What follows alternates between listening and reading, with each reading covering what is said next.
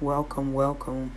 This is Apostle Dr. Shonda Kirk, and I am coming live to you, recorded in California. I am the author of I Am Anointed, but I Still Hurt. I am anointed, but I still hurt. That is not my recent book, but that is one of my books. My recent book is Our Love, Our Life, Our Ministry that I dedicated to my husband and I on our 20th anniversary. And I just want to come on here today um, to bless you and to uh, to speak some words of wisdom into your life. You may purchase my books at Amazon, or you can personally contact me on social media. Um, I just want to encourage you in your faith.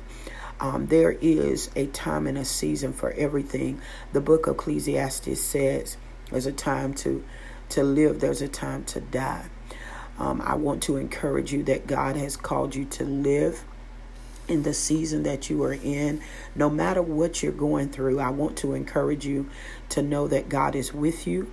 No matter what you face, no matter what people have said, no matter what the enemy have spoken to you, I want you to understand you are called to live and not die. You are called to do the impossible. You're called to walk on the water like Peter. You're called to manifest the divine nature of God upon the earth and to walk in a supernatural uh, manifestation of His glory. I like to say that again.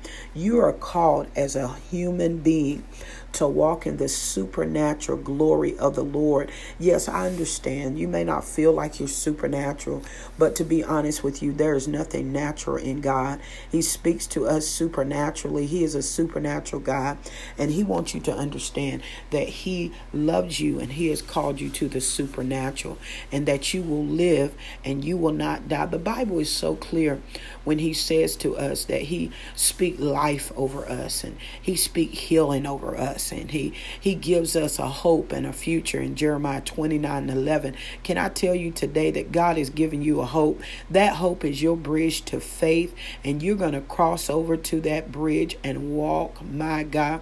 You're going to walk and you're going to walk in great expectation and that's going to give you your faith and then that faith is going to manifest to evidence in your life. I'm just excited about your future. I'm excited about what God is doing for you and I just stopped by these three minutes just to let you know you shall live and not die.